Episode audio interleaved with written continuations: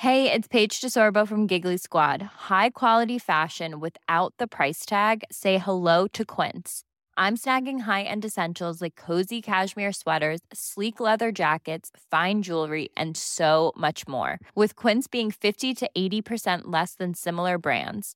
And they partner with factories that prioritize safe, ethical, and responsible manufacturing. I love that. Luxury quality within reach. Go to quince.com slash style to get free shipping and 365 day returns on your next order. Quince.com slash style.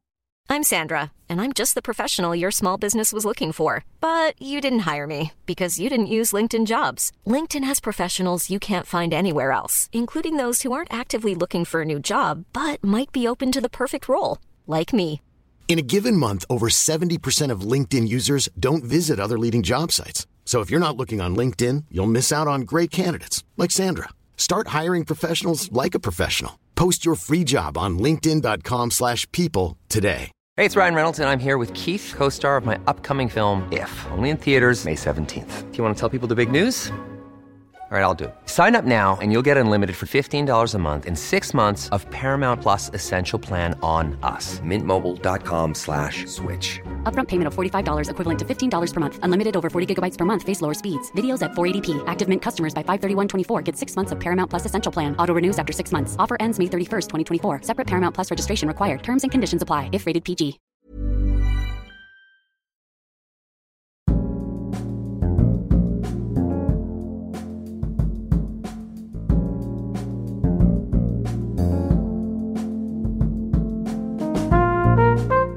Du lyssnar på Dekonstruktiv kritik. Jag är Aron Flam. Den sverigedemokratiske EU-parlamentarikern Charlie Weimers gästar podden för att tala om islamism, Europa, principiell realism och hur det kommer sig att SD är det åttonde mest pro-israeliska partiet i hela EU.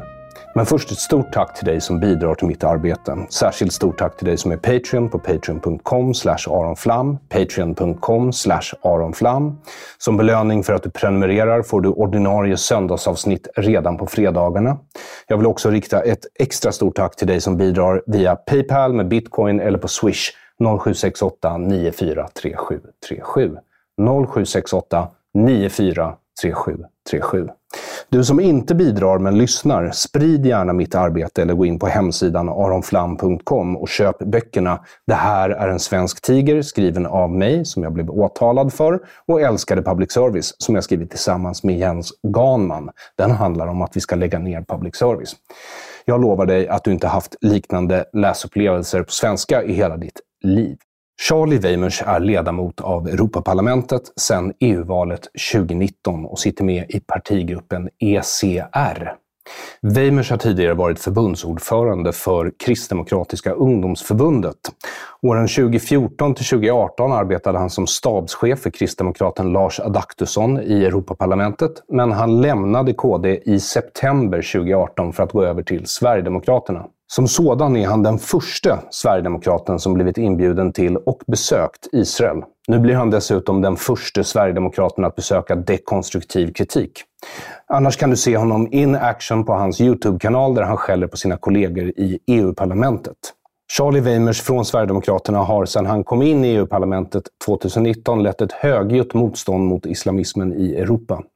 Höga EU-ledare har motvilligt tvingats erkänna att EUs systematiska finansiering av islamism är ett problem som borde åtgärdas. Mycket tack vare Charlie. Njut.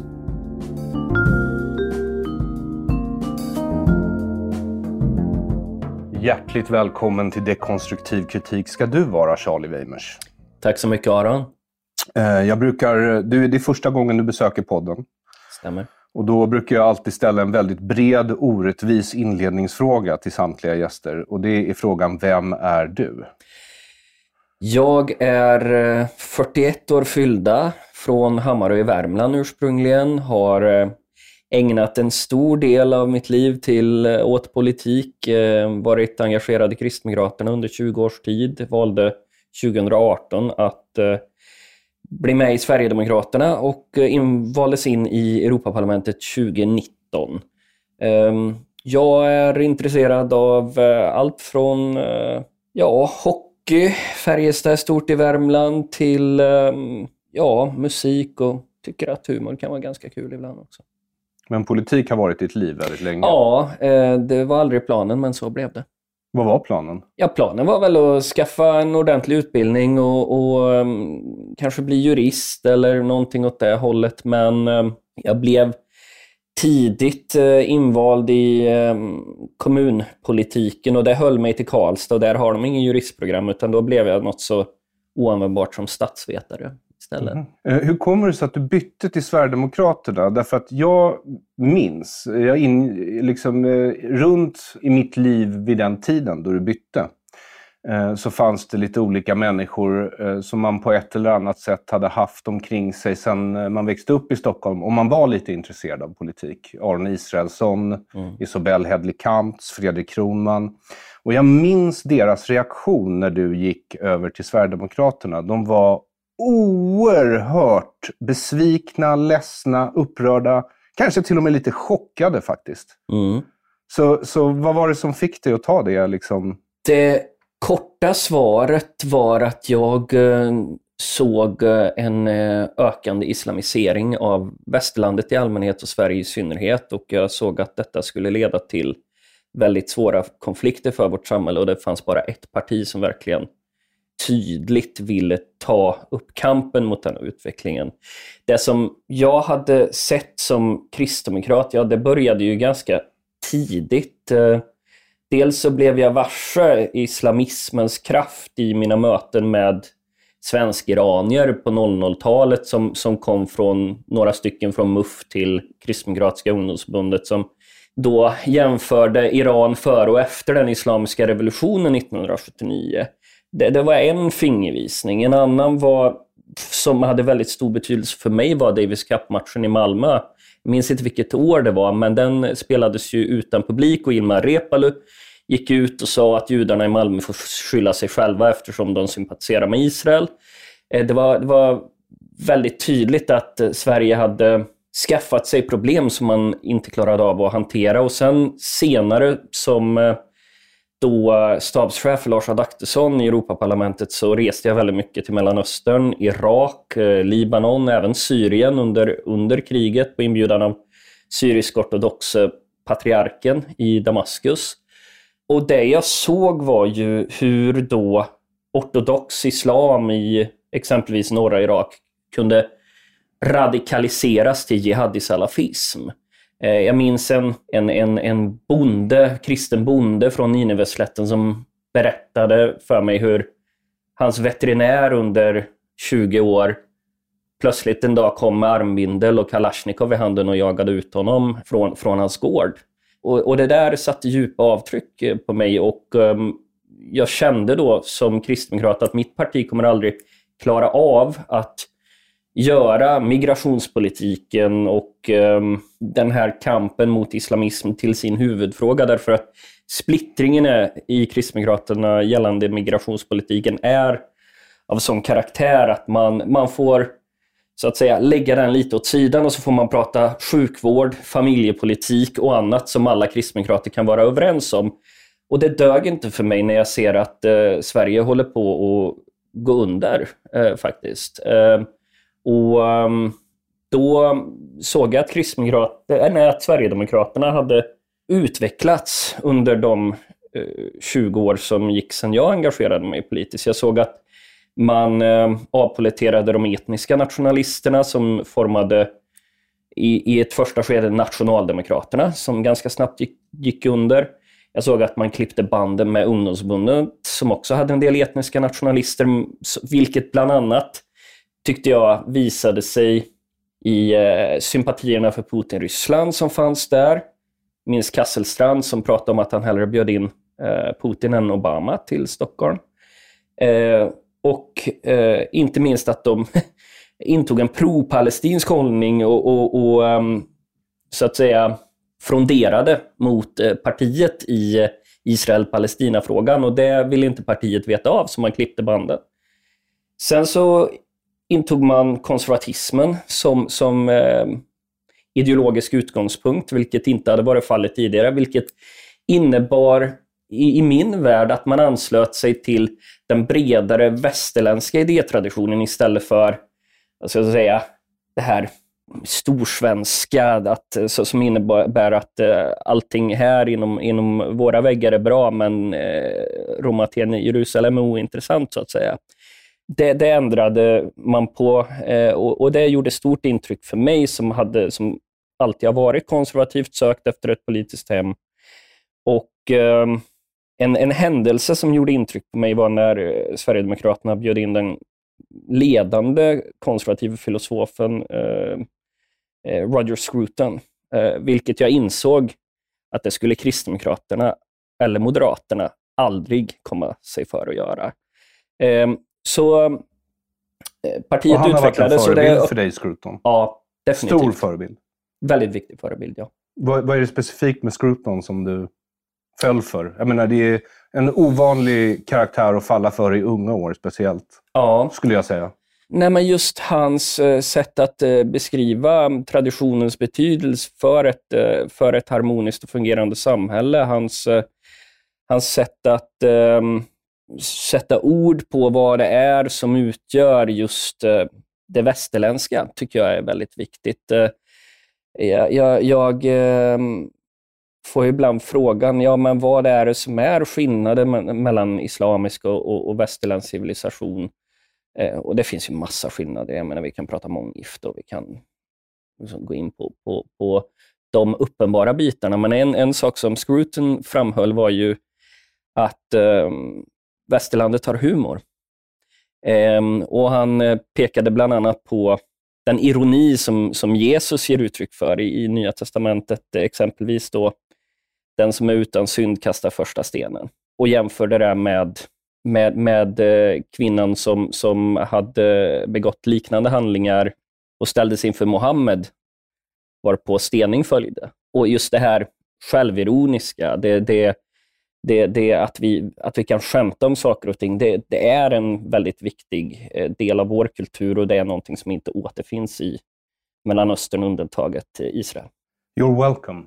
Jajamän. Jajamän. Ehm, det, du är i Europaparlamentet eh, med i en grupp som kallas, de flesta svenskar är inte så bekanta med de här olika grupperna eh, som finns i EU-parlamentet, men du är med i European Conservatives and Reformists, mm. vilket låter lite som en motsägelse. Uh, ja, fast det är det ju inte. Vi, vi har en konservativ um filosofi, i våra partier som är medlemmar, men i förhållande till Europeiska unionen så är vi reformister. Vi vill, vi vill reformera EU, vi vill eh, rulla tillbaka EUs makt, återföra makt till medlemsstaterna, vi vill, vi vill minska antalet rättsakter. Eh, för varje ny rättsakt eh, så ska en annan, eller helst två, avskaffas. Eh, är det sant? Ja, ja. Den typen av eh, synsätt har vi. Okej. Okay. Eh, den har jag bara hört från min stora humoristiska idol eh, Doug Stanhope. Han hade det som en lång humorrutin. Där mm. han föreslog att eh, den amerikanska kongressen får, de får bara stifta nya lagar om de tar bort lagar. Mm. Så liksom, vill de förbjuda eh, bensindrivna fordon, ja, ja, men då får man ligga med barn igen. Eh, så, ja, så det är så. Men, men mm. för jag såg, ett, jag såg ditt linjetal. Just det. Det gjorde jag. Eh, dels så skickade din assistent, eller vad det är, eh, ja. ett långt dokument till mig, men jag stötte på det även i min egen research. Mm. Och blev eh, rätt imponerad. I alla fall din verklighetsbeskrivning är väl ungefär samma som min, tror jag.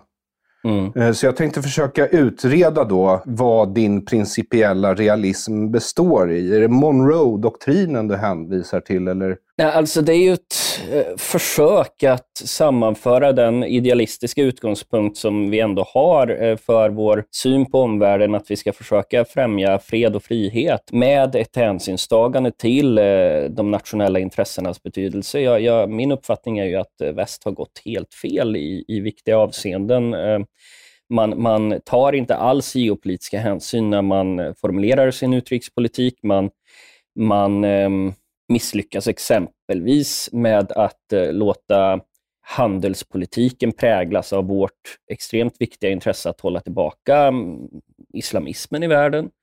man bockar och bugar för Qatar för att man har avskaffat kärnkraft i, i eh, Europa och samtidigt vill bli oberoende av rysk gas och olja. Det här är, eh, det här är någonting som innebär naturligtvis en utmaning mot, mot stora delar av, av det utrikespolitiska etablissemanget i Sverige och Bryssel, det här synsättet. Men jag tror att, eh, jag tror att en eh, nödvändighet. Eh, jag tror att... Eh, Hur skulle du beskriva EUs samlade utrikespolitik idag? Det finns ju en ambition att EU ska vara strategiskt autonoma, som det heter. Eh, att EU då ska kunna agera av egen kraft. Det är ju utifrån den ambitionen som man kan se eh, viljan att eh, anförskaffa då europeiska väpnade styrkor under Bryssels befäl. Det förespråkas ju av en majoritet av Europaparlamentet. Eh, och man eh, man bedriver en, en politik som eh, på pappret är eh, så att säga i linje med den transatlantiska länken, men i realiteten är något helt annat. Om vi tittar på hur man har agerat gentemot Kina så har man underminerat de amerikanska försöken att, att hålla tillbaka den, den kinesiska ambitionen i eh, Stilla havsområdet. Man har underminerat den amerikanska ambitionen att eh, hålla tillbaka regimen i Teheran genom att införa egna verktyg för att europeiska eh, företag ska kunna kringgå de amerikanska sanktionerna. Och det här bygger ju på, skulle jag säga, en fransk-tysk irritation över att liksom, Uncle Joe, uh, Uncle Sam, sorry, uh, Uncle Sam, uh, Uncle Sam står där och, och tittar på och bevakar.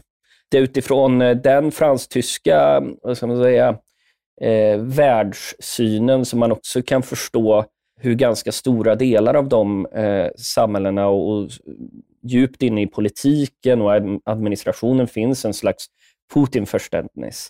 Därför att eh, de är fellow imperialists, så att säga. Det är klart att... Menar du, att, du menar nu att EU är imperialister också? Eller? Ja, EU är på väg att bli ett imperium och det, det, det, kan vi komma till sen, men just i Frankrike och Tyskland så finns det en his, historia av imperiebygge och därför kan man förstå i de länderna Putins eh, önskan om att dominera sina grannländer.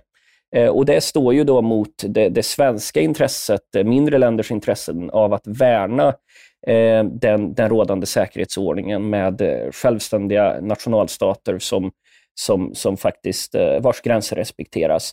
Ehm, EU har en väldigt svag utrikespolitik i nuläget och det beror inte på att vi har nationella veton, utan det beror på helt enkelt avsaknad av politisk vilja att faktiskt, eh, att faktiskt bekämpa eh, onda krafter i världen.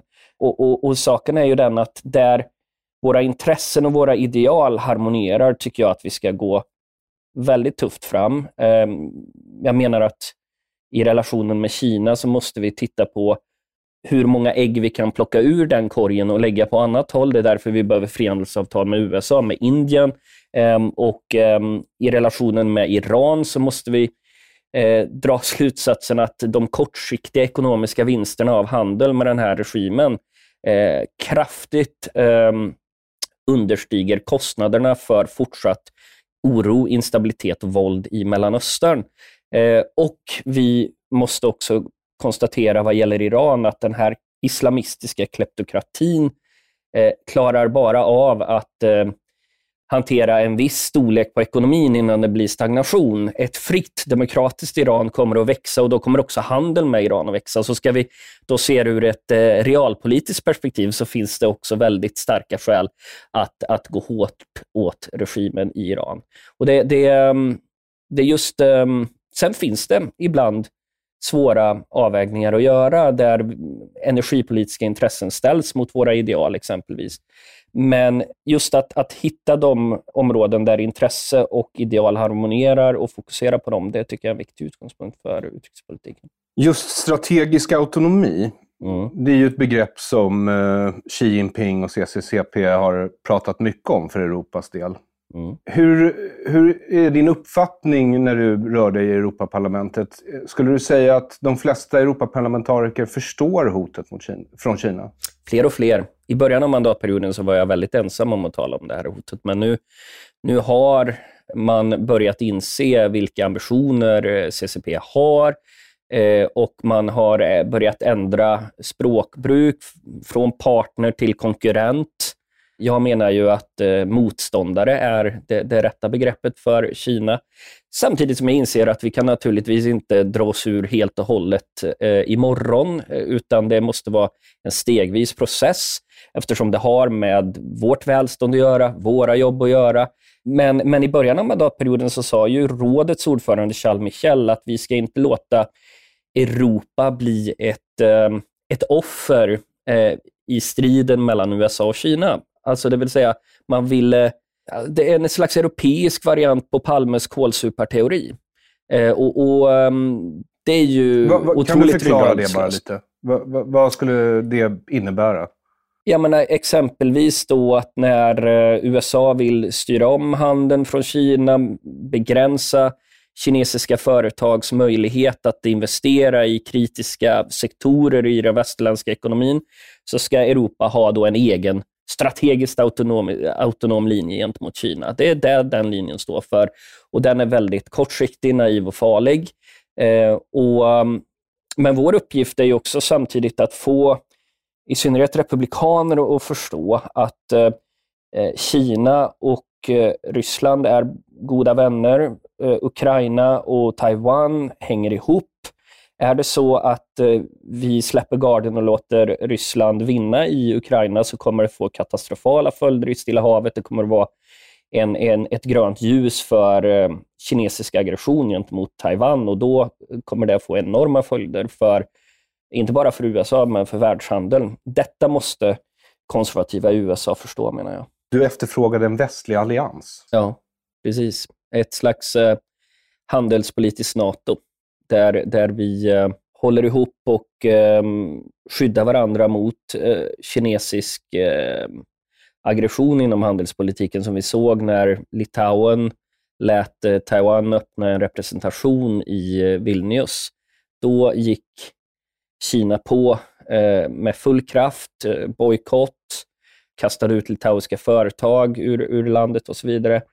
Eh, med ett handelspolitiskt NATO så hade Litauens möjlighet att bedriva en självständig utrikespolitik i det här avseendet kunna värnas på ett mycket bättre sätt. Eh, det tror jag vore en modell för oss att, eh, att använda eh, och det, det är ett sätt att också binda ihop Europa och USA på ett konstruktivt vis därför att risken är ju med med de olika administrationerna som följer varandra nu i USA, om, om, om Trump blir vald, att, att han intar en protektionistisk syn gentemot Europa och inte koppla samman eh, den militära aspekten av eh, ja, ska man säga, kampen med Kina med den handelspolitiska aspekten. Eh, så där behöver vi verkligen... Eh, Kalla jobba. kriget vanns med ekonomi. Andra Exakt. världskriget också. Absolut. Alla krig vinns med ekonomi.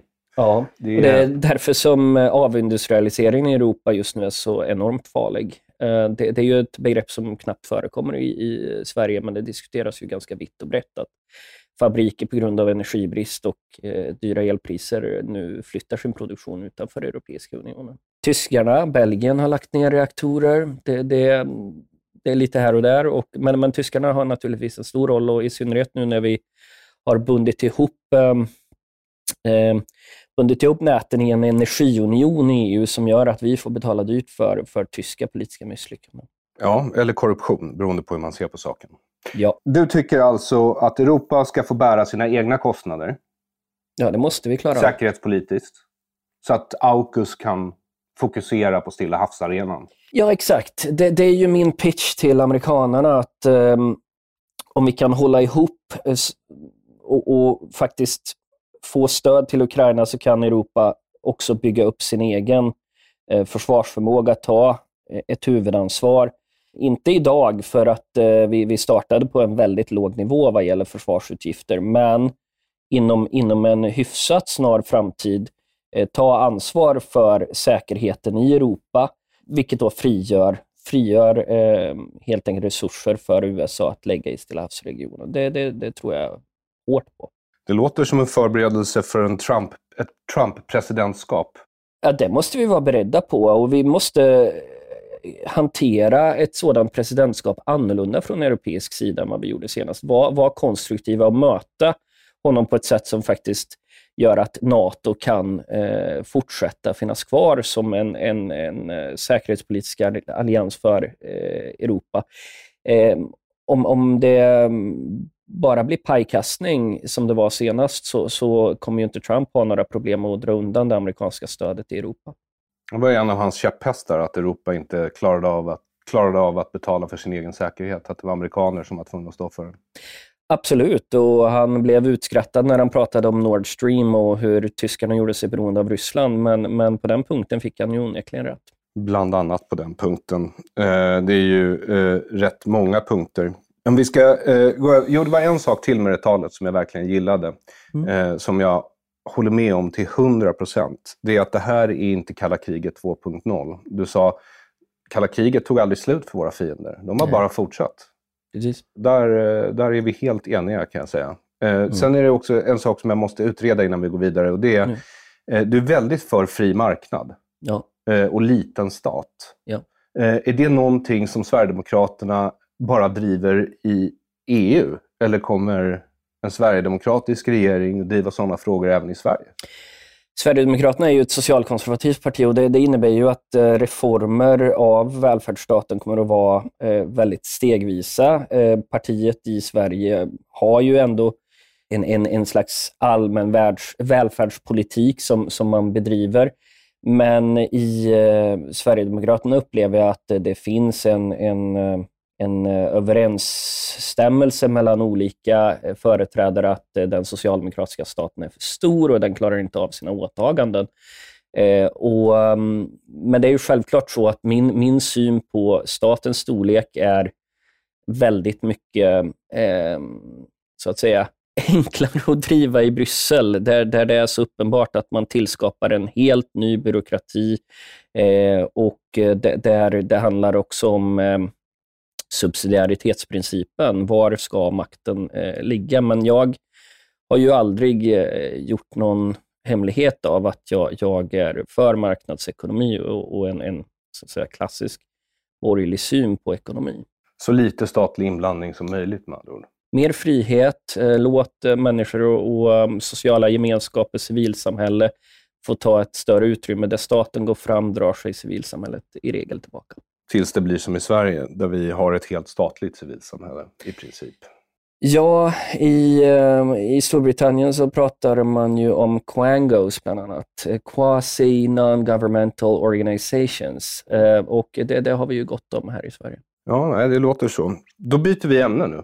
SD är enligt min beräkning, din assistent påstod den nionde, men jag har gått igenom den här rapporten och räknat. Och eftersom jag kan räkna så säger jag att ni är det åttonde mest pro-israeliska partiet i hela EU-parlamentet. Ja. Av jätte, jättemånga partier. Mm. Hur kommer det sig? Ja, eh, partiet har eh, för ganska länge sedan kommit eh, till slutsatsen att den judiska staten Israel är ett moraliskt imperativ. Efter eh, allt som den judiska befolkningen i Europa och annorstädes har blivit utsatta för, Eh, så har det blivit uppenbart att det behövs ett, ett eh, nationellt hem för det judiska folket och det kan vi som nationalister förstå behövs och vi kan förstå den strävan som, som sionismen är ett uttryck för. Um, och eh, det gör att, uh, men, men det handlar också, tror jag, om, om det faktum att vi ser Israel och vi gillar vad vi ser. Vi ser ett land som, som under extremt svåra förutsättningar gör allt vad man kan för att vara en, en fungerande demokrati, som, som, som verkligen försöker få saker att fungera och i väldigt viktiga avseenden också lyckas med det vad gäller utbildning, forskning och utveckling och, och, och så vidare. Vi, vi, eh, ja, vad gäller, vad gäller eh, möjligheten att säga vad man vill eh, på, liksom på en plats som Mellanöstern är, det är något helt unikt. Eh, det, det är självklart att vi gillar det. Så det är inte bara det att ni vill att alla svenska judar ska flytta till Israel? jag vet en del israeler som, som vill det, men, men vi vill det inte. ja, jo, jag kan säga att de flesta jag har intervjuat från Israel skulle nog uppskatta det. De behöver förstärkning nämligen. Så är det, men, men vi behöver duktigt folk också. Hey, it's Paige DeSorbo from Giggly Squad. High quality fashion without the price tag. Say hello to Quince. I'm snagging high-end essentials like cozy cashmere sweaters, sleek leather jackets, fine jewelry, and so much more. With Quince being 50 to 80% less than similar brands. And they partner with factories that prioritize safe, ethical, and responsible manufacturing. I love that. Luxury quality within reach. Go to quince.com slash style to get free shipping and 365-day returns on your next order. quince.com slash style. Wow. Nice. Yeah. What you're hearing are the sounds of people everywhere putting on Bombas socks, underwear, and t-shirts made from absurdly soft materials that feel like plush clouds. Yeah, that plush. And the best part? For every item you purchase, Bombas donates another to someone facing homelessness. Bombas. Big comfort for everyone. Go to bombas.com slash ACAST and use code ACAST for 20% off your first purchase. That's bombas.com slash ACAST. Code ACAST. Så, så um, det, det var en rolig undersökning för övrigt, den här. Eh, för den, den här Israel-rankningen då, som eh, jag fick eh, skickad till mig av er. Eh, den är baserad på hur olika eh, partier och länder har röstat i frågor som rör EU och Israel Mm. mellan 2019 och 2022. Då kan jag bara säga att jag lyckades räkna ut att Deutsche Zentrumpartei var nummer ett. De var det mest Israelvänliga. De hade en 100-procentig voting record. Eh, och sen så kom ni på åttonde plats, KD på trettonde plats, Moderaterna på 28 plats, Liberalerna, som påstås vara det mest Israelvänliga partiet i Sveriges riksdag, kom på blott 89 plats i den här. Sen har vi Centern på 112. S är 24 från slutet och V är tionde sämst. Vänsterpartiet är alltså tionde sämst i hela EU-parlamentet. Ja. I, I hård konkurrens med, med, med spanska kommunister. Så eh, du har också skrivit en rapport eh, till Europaparlamentet om Muslimska brödraskapet i eh, Europa. Det är ett ämne som den här podden har eh, pratat om mycket, bland annat med Johan Westerholm. Eh, vad var syftet med rapporten för din del? Jag kan börja säga, det var, det var ett moment i förra valrörelsen som, som fick mig att, att säga krossa islamismen eh, och, och verkligen då gå ut och säga det här är mitt vallöfte, det här ska jag arbeta för. Eh, och Det var en debatt i Helsingborg eh, där jag satt eh, bland annat då mot eh, Socialdemokratiska studenters dåvarande ordförande och eh, det var kort efter 1 maj 2019 i Malmö eh, där Socialdemokratiska ungdomsförbundet SSU skanderade krossa sionismen. Och ehm, då ehm, talade jag om de här frågorna och ställde frågan till henne. Ja, men ni skanderar ju krossa sionismen. Kan ni inte göra som oss? Säga krossa islamismen? Det, det är väl inte så svårt? Och det enda hon sa var, jag säger bara krossa rasismen. Ehm, så hon kunde inte få ur sig de här två enkla orden, krossa islamismen. Ja, men då, då, då, då kände jag, då ska vi gå ut och utmana i det. Och det bland det första jag gjorde när jag blev invald samma år, 19, det var, det var att, att titta på just finansieringen från EUs sida till eh, islamistiska organisationer, och däribland Ikwan. Då. Ehm, och ehm, möttes av total förnekelse av eh, den nytillsatte kommissionären. Eh, hans ministerportfölj har ett ganska roligt namn. ehm, Commissioner for the European Way of Life. Jag tyckte att ja, men det borde väl rymmas inom den portföljen att bekämpa EU-finansiering av islamism. Men han tyckte att allting var frid och fröjd. Vi har extremt goda eh, regler för utbetalning av offentliga medel till den här typen av organisationer. Eh, please disperse, nothing to see here. Eh, och sen så gick jag hem och konstaterade att jag kommer inte komma någonstans om det är en, en enkel sverigedemokrat som hävdar att den här finansieringen finns. Utan jag, jag anlitar två experter på området som, som får eh, på mitt uppdrag ta fram, en rapport. Och det gjorde de och de visade att det går EU-medel till eh, Femyso, eh, den här europeiska föreningen för unga kvinnliga muslimer. Det går till um, Islamic Relief som då officiellt är en biståndsorganisation men i, i, i eh, själva verket bedriver dawa för Muslimska brödraskapet. Och eh, Det jag gjorde var att eh, ta chansen när de olika ordförandeskapen för råden kom. Eh, franska ordförandeskapet i första skedet, det var samma år det var presidentval. Och ehm, Macron hade ju förklarat krig mot islamistisk separatism. Så eh, jag började ställa på deras ministrar att eh, vill ni verkligen eh, se eh, under ert ordförandeskap att pengar distribueras till de här organisationerna? Och Det ledde till att de förde upp det här på, på rådets dagordning. Vilket i sig är intressant, en liten avstickare, men under det svenska ordförandeskapet som kom lite efteråt så sa man att vi får inte driva några egna frågor under det svenska ordförandeskapet, om du minns det. Utan vi ska vara strikt neutrala och vi ska, vi ska inte tycka någonting under ett halvår. Fransmännen, de, de kände frimodigheten att föra upp vad de ville på dagordningen, som var i enlighet med franska intressen en liten passus apropå att Sverige måste bli bättre och driva sina egna intressen i EU. Men det som hände då var ju att eh, den ansvarige kommissionären, han, eh, han fick press på sig från franskt håll och det följande tjeckiska ordförandeskapet som leddes av vårt systerparti i ECR. Och Då um, konstaterade han eh, ett år senare att herr Weimers är ju inte ensam om kritiken mot den här typen av eh, finansiering, utan eh, det är flera andra, inte bara konservativa, som, som framhåller det. Så då när det inte bara är vi som säger det så blir ju kritiken legitim. Mm. Och Detta tar vi på största allvar. Så man arbetar just nu med att ändra i, i reglementet för utbetalningar. Det återstår att se hur implementeringen blir, om man verkligen får stopp på, på de här utbetalningarna.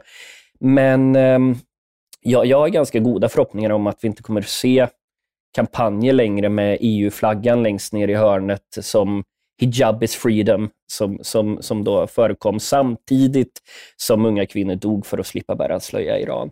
Eh, men vi har redan fått, fått stopp tack vare den här rapporten på finansieringen från EU till Islamic University of Gaza. För liksom, till och med kommissionen förstod att det inte var någon bra idé att låta våra skattepengar finansiera kemilektioner på ett universitet styrt av Hamas. Eftersom de också tillverkade vapen. Absolut, jag tror alltså, det var själva syftet med ja, kemilektionerna. Ja.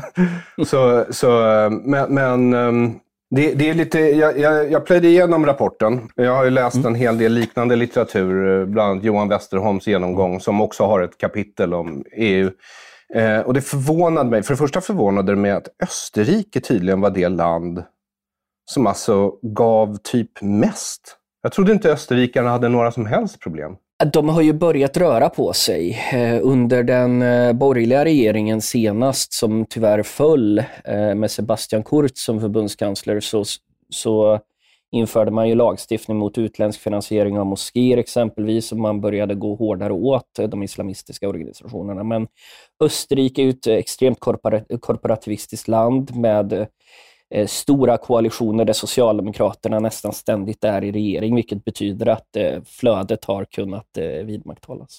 Hmm. Du kommer gilla min bok. Den tar upp Österrike en hel del. Sen så har det mm. fallit mm. av min radar. Så du fick i alla fall Islamic University of Gaza, inte nedlagt, men du fick i alla fall bidragen dit nedlagda. Ja. Men sen är det ju så att vi finansierar ju till exempel UNRWA.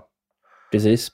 Eh, både på nationell nivå, Sverige. Jag har drivit eh, den frågan i min podd. Jag är ju inte eh, politiskt objektiv eller oberoende, eller vad man ska kalla det för. Jag driver helt och hållet mina egna... Ja, jag har fått agenda. den uppfattningen. Mm. ja. och det är faktiskt märkligt, apropå det vi talade om innan jag satte på podden, alltså någon sorts civilisatoriskt seppuku, alltså att mm. vår civilisation begår självmord.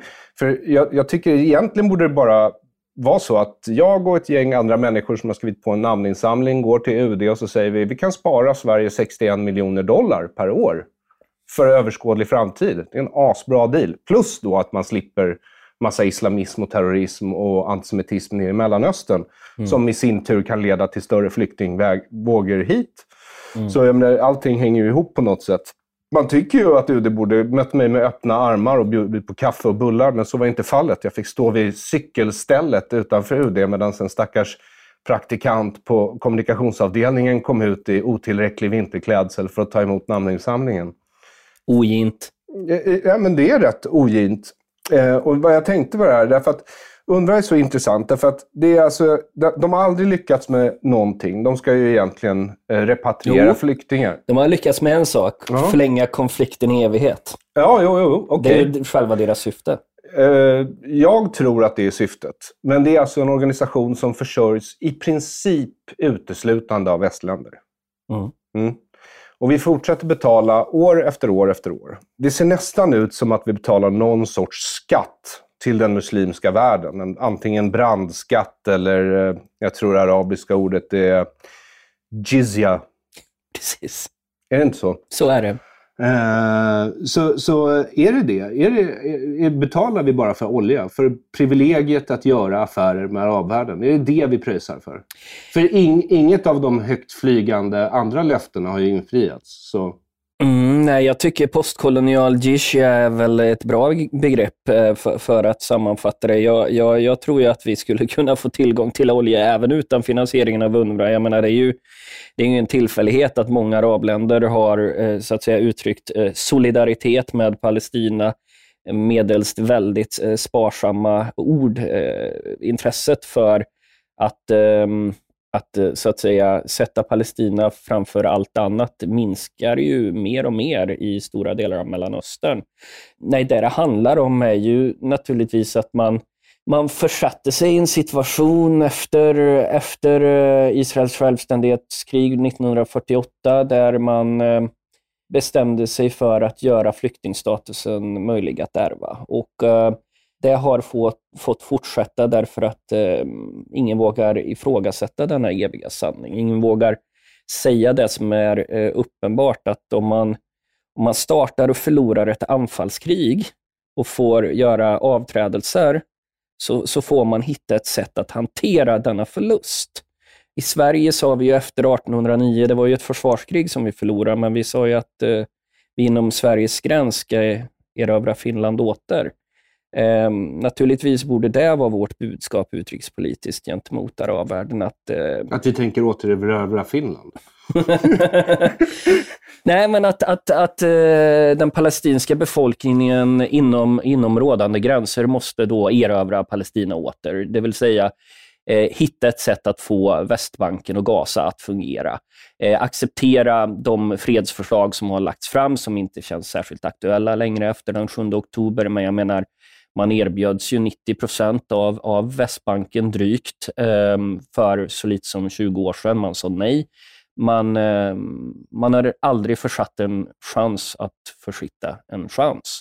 Eh, och eh, vi betalar för denna avsaknad av konstruktivitet genom UNRWA. Men inte bara det, vi betalar för att förgifta unga palestinier med antisemitism i skolböcker, där UNRWA tvår sina händer och säger att vi måste verka i enlighet med den palestinska läroplanen. Ja, så våra, våra eh, skattepengar ska alltså gå till att genomföra en läroplan på Gaza, eh, dikterad av Hamas. Så är ju fallet.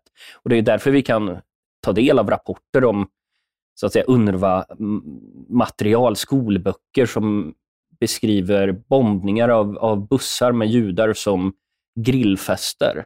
Mm. Eh, det är därför vi kan se hur lärarhandledningar i, i um, palestinska områden uppmanar till att sänka betygen för de som elever som misslyckas med att härleda den här konflikten till det, det onda i den judiska religionen, mm. exempelvis. Det är alltså våra skattepengar som finansierar det. Det, det är självklart att Sverige borde stoppa sin finansiering till UNRWA. Eh, det, det, är dags att, att sluta med de här alla de mantran vi har eh, upprepat nu under, under 70 års tid och börja se situationen som det är och, och försöka, det, det talas om dubbla standarder. Ehm, och Det är inte bara dubbla standarder gentemot Israel, utan det är dubbla standarder gentemot palestinierna. Vi, vi tvingar inte eh, den palestinska befolkningen att genomgå samma sorts process som ja, exempelvis Finland behövde genomgå när man förlorade Karelen till Sovjetunionen. Vi, vi, vi, vi måste klara av att göra det. Ja, jag vet inte om finnarna har gett upp tanken på Karelen riktigt än, men... men, men eh... Nej, men i princip har man ju ja. konstaterat att faktum är faktum. Med sorg naturligtvis. Men det och, förutsätter ju att det finns palestinier som är på riktigt intresserade av att ha en egen stat på de områden som har diskuterats. Eh, jag personligen har ju eh, under större delen av mitt liv trott att de inte är det. De är mer intresserade av att demontera Israel än att bygga en egen stat. Och det tror jag att efter 7 oktober är de flesta israeler på samma sida vid det här laget. Ja, det var min uppfattning när jag besökte Israel tidigare i veckan. Okej, okay. vad gjorde du där? Jag eh, träffade dels politiska företrädare, dels, dels anhöriga till eh, gisslan eh, på Gaza just nu. Eh, jag besökte kibbutzen Kefar Asa, som var en av de närmast belägna eh, kibbutzerna till Gaza. Och eh, Det är ju en, en, en grym ironi att eh, eh, de, de, de allra mest fredsinriktade områdena och människorna i Israel blev de eh, främsta offren för den här terrorattacken. Eh, de berättade att i kibbutzen hade man planerat att flyga drake samma kväll den 7 oktober och flyga över stängslet mot Gaza som en symbol då för vänskap. Eh, den dragflygningen ägde aldrig rum. Vad fick du mer lära dig i Kfaraza? Att eh, Israels försök att normalisera relationen med eh, Gaza möttes av eh, ren och brutal ondska. Alltså Israel släppte ju på arbetstillstånd för invånare i Gaza eh, till den grad att man hade 15 000 utfärdade arbetstillstånd. Eh, och ett antal av dessa eh, människor jobbade ju då för kibbutzerna däribland Kfaraza. Och eh, vad en del av dem gjorde var att kartlägga eh, åt Hamas exakt hur många familjemedlemmar som bodde i varje hus. Om eh, familjen hade en hund som behövde skjutas vid eh, sikt eh, på grund av att det var en vakthund. Man kartlade eh, kibbutzen för att inte kunna undspara någon eller skona någon.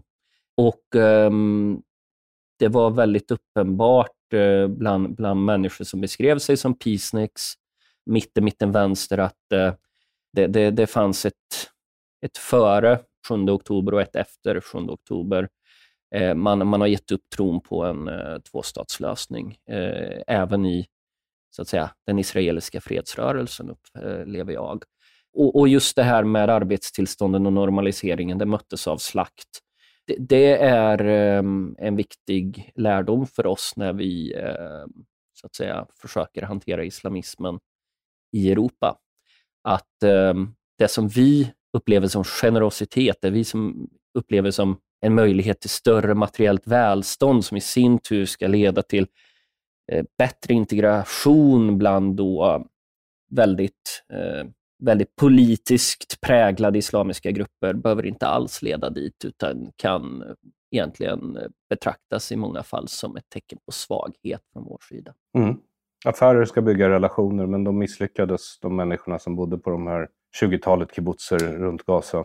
Ja, israelerna gjorde misstaget att de, de bedömde andra sidan eh, efter sina egna, eh, utifrån sina egna värderingar och eh, glömde bort den, det slagordet som ofta förekommer bland islamister. Vi älskar döden tio gånger mer än vad ni älskar livet. Ja, och det lustiga är ju att Benjamin Netanyahu alltid ansetts vara en hardliner i Israel. Och nu eh, så är det alltså Peaceniks som tycker att hans problem var att han var för mjuk mot Hamas. Precis. Eh, det rör ju sig också om en kraftig underskattning av Hamas. Det var ju väldigt få som trodde att Hamas hade kapacitet att genomföra en så välkoordinerad eh, operation förstås. Ja, och det var ju med, tillsammans med alla konkurrerande terroristgrupper på Gazaremsan och vanligtvis kommer ju de inte överens med varandra. De brukar hänga upp varandra i köttkrokar. Precis. Det är deras sätt att umgås. Eh, så så eh, ja, nej, jag måste säga att jag var också lite chockad. Det mm. går inte att förneka. Men att ett stort terrordåd skulle drabba Israel i min livstid, det var ju... Det, det stod på kartan, så att säga. Ja. ett, um, um, det, och, och, det du tar upp är, är, relevant för vår diskussion, därför att uh, jag menar, EU, FN, uh, USA, väst överlag har ju alltid propsat på en tvåstatslösning. Mm. Och palestinierna har aldrig velat ha en. Israelerna har velat ha en, men har ingen att eh, dela den drömmen med. Nu vill inte ens israelerna ha den. Samtidigt så ser du hur alla våra ledare över hela väst eh, propsar hårdare än någonsin på en tvåstatslösning. Jag tror Economist som kom ut idag, de har ett stort temanummer om att nu är det dags att, att stifta fred. Mm. Det är eh, redaktionen på The Economists analys av situationen. Eh, och det är lite intressant, för går man in på eh, EUs, eh, EU-delegationen för relationer med Palestina, eh, då går, alltså på deras hemsida, då möts man först av en palestinsk flagga. Eh, och sen så inleder då den här, är det en kommissionär eller delegat? Kallas, det så? Delegat? Ja, eller ambassadör eller representant. Ah, Han är en ambassadör alltså. Okay. Han inleder med att predika om en tvåstatslösning. Det är det första. Och sen fortsätter han med att eh, det, EU borde ha en bojkott mot israeliska varor. Eh, och sen avslutar han med att ställa krav på Israel utan att nämna några som helst krav på palestinierna. Mm. Det är Israel som måste upphöra med, med, med sitt beteende. Palestinierna, de, de har inte ens agens i det här fallet. Eh, och vad heter han? Han hette Manu Pineda. Just det. Mm. Spansk kommunist. Ja. Hur kommer det sig att han blev, att han blev liksom representanten från EU mot de palestinska områdena? Ja du, um, man kan ju ta det rent uh, formella, uh, att de här ordförandeskapen för delegationer, ja, ja jag, han är Europaparlamentariker, så jag ska rätta mig själv där. Um, vi har ju en delegation på plats i Palestina. Där handlar det om ambassadör. Men i det här fallet så är det Europaparlamentets delegation. Han är precis som jag parlamentariker. Vänstergruppen fick då ordförandeskapet i den här delegationen och valde då att, eh, att placera en person som tycker att Israel begår folkmord, som har kramats med eh, Haniyeh, eh, Hamas-ledaren, eh, och eh, som, som då aktivt driver på för en bojkott eh, av Israel, som du säger. Och Jag menar ju på att med den här terrorromantiken som han står för, så, så borde talmannen ha ingripit och stoppat honom från att bli ordförande för den här delegationen. Så har alltså icke skett. I flera andra fall så har man gått in och stoppat på högersidan vissa för att de tillhör Le Pens parti eller vad det kan vara eh, fr från att besätta vissa positioner. Men när det gäller kommunisterna kommer de alltid undan. Ja, men det ska sägas också att i den här undersökningen om pro-israelisk eller inte så var det spanska kommunistpartier som hamnade sist. Alltså de var vär värre än vårt eget vänsterparti. Ja, eh, vill inte säga lite. Och, men, men det är ändå talande på något sätt att han lyckas bli då den representant från EU som de sätter dit. Och hemsidan talar ju också sitt tydliga språk. Ja, det är skamligt. För det här är ju, det här är liksom, när det gäller UNRWA, då ser jag det som ett direkt stöd i princip till Hamas och PA, de värsta delarna av PA. Ja. Men, men du kämpar ju, som vi sa tidigare, även mot Muslimska brödraskapet. Som Mm. Hamas är ju Muslimska brödraskapet, så det hänger ju också ihop givetvis. Men, men Exakt. hur, hur känner du att den här kampen går mot, mot EUs finansiering av islamistiska rörelser, separatistiska som du har blivit tvungen att kalla dem i EU-parlamentet? För det är Ja. så man benämner dem. De otrogna har klockan, men vi har tiden, som islamisterna brukar säga. Det är en kamp mot klockan, för de eh, flyttar fram positionerna hela tiden. Och eh, De har ju en opportun syn på våld, eh, som, som uttrycks i rapporten.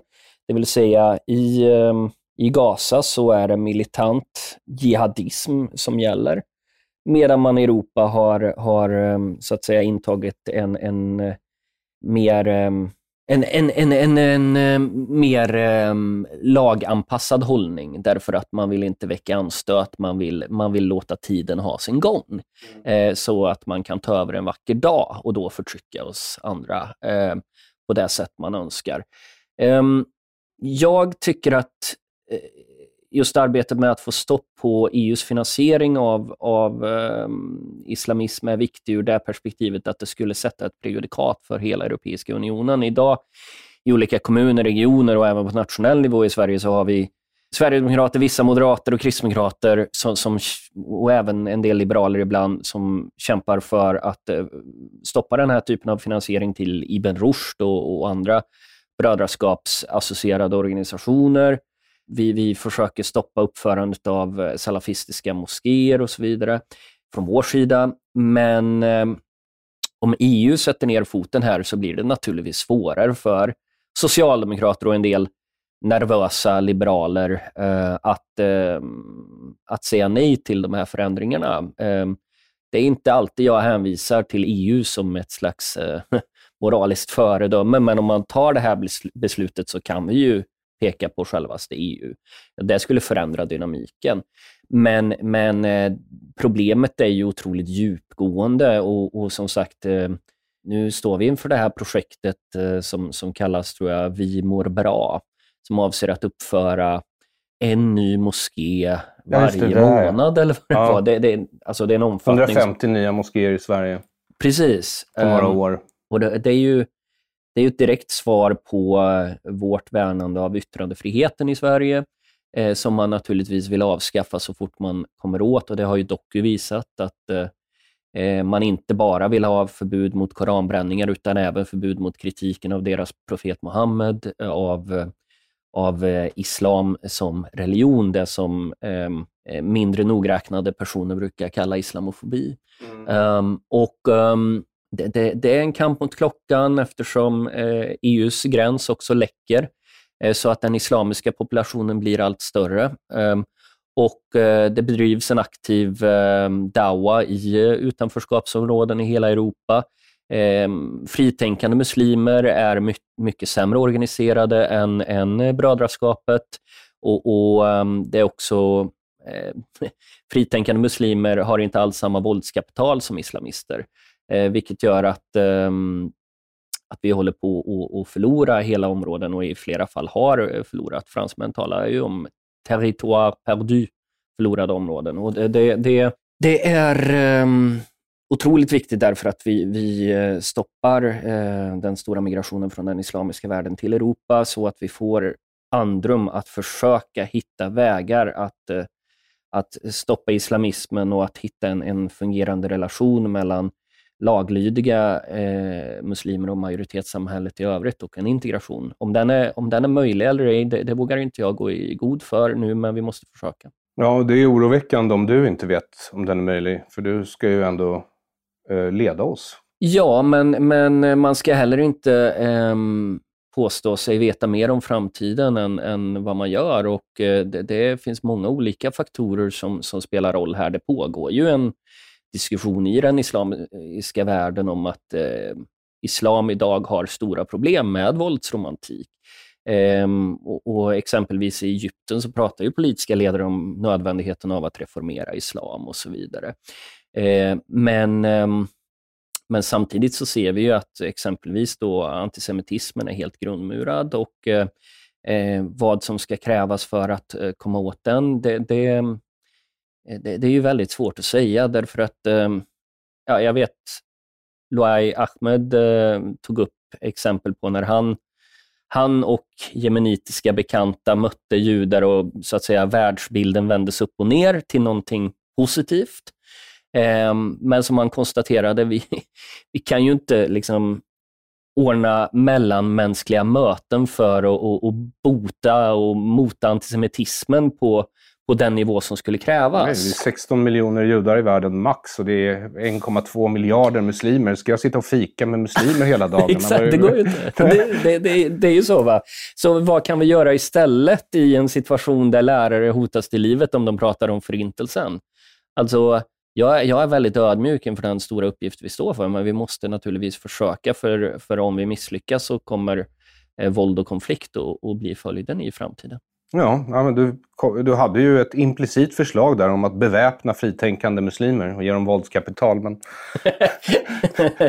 ja, väldigt implicit. Ja, väldigt implicit. Jag läste mellan raderna. Precis. Så kan man Ehm. säga. Eh, Då vill jag tacka dig så mycket för att du har kommit till dekonstruktiv kritik, Charlie Weimers. Tack så mycket, Aron Flam.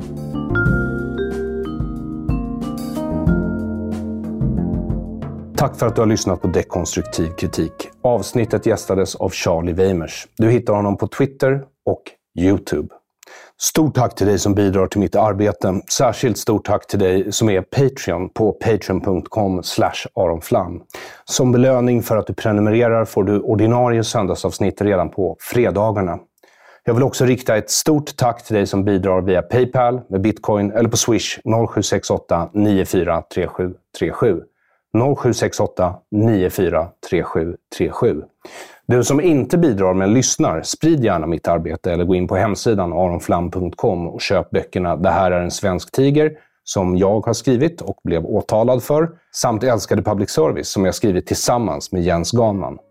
Jag är Aron Flam. Till nästa gång, ha en god tidsenhet.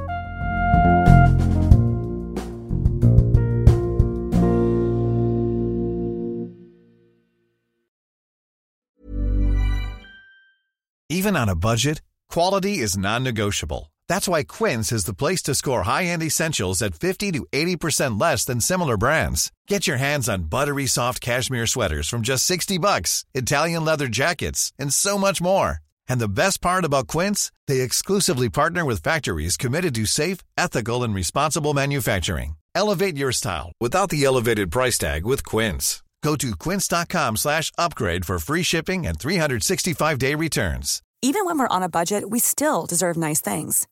Quince is a place to scoop up stunning high-end goods for 50 to 80% less than similar brands. They have buttery soft cashmere sweaters starting at $50, luxurious Italian leather bags, and so much more. Plus, Quince only works with factories that use safe, ethical, and responsible manufacturing. Get the high-end goods you'll love without the high price tag with Quince. Go to quince.com slash style for free shipping and 365-day returns.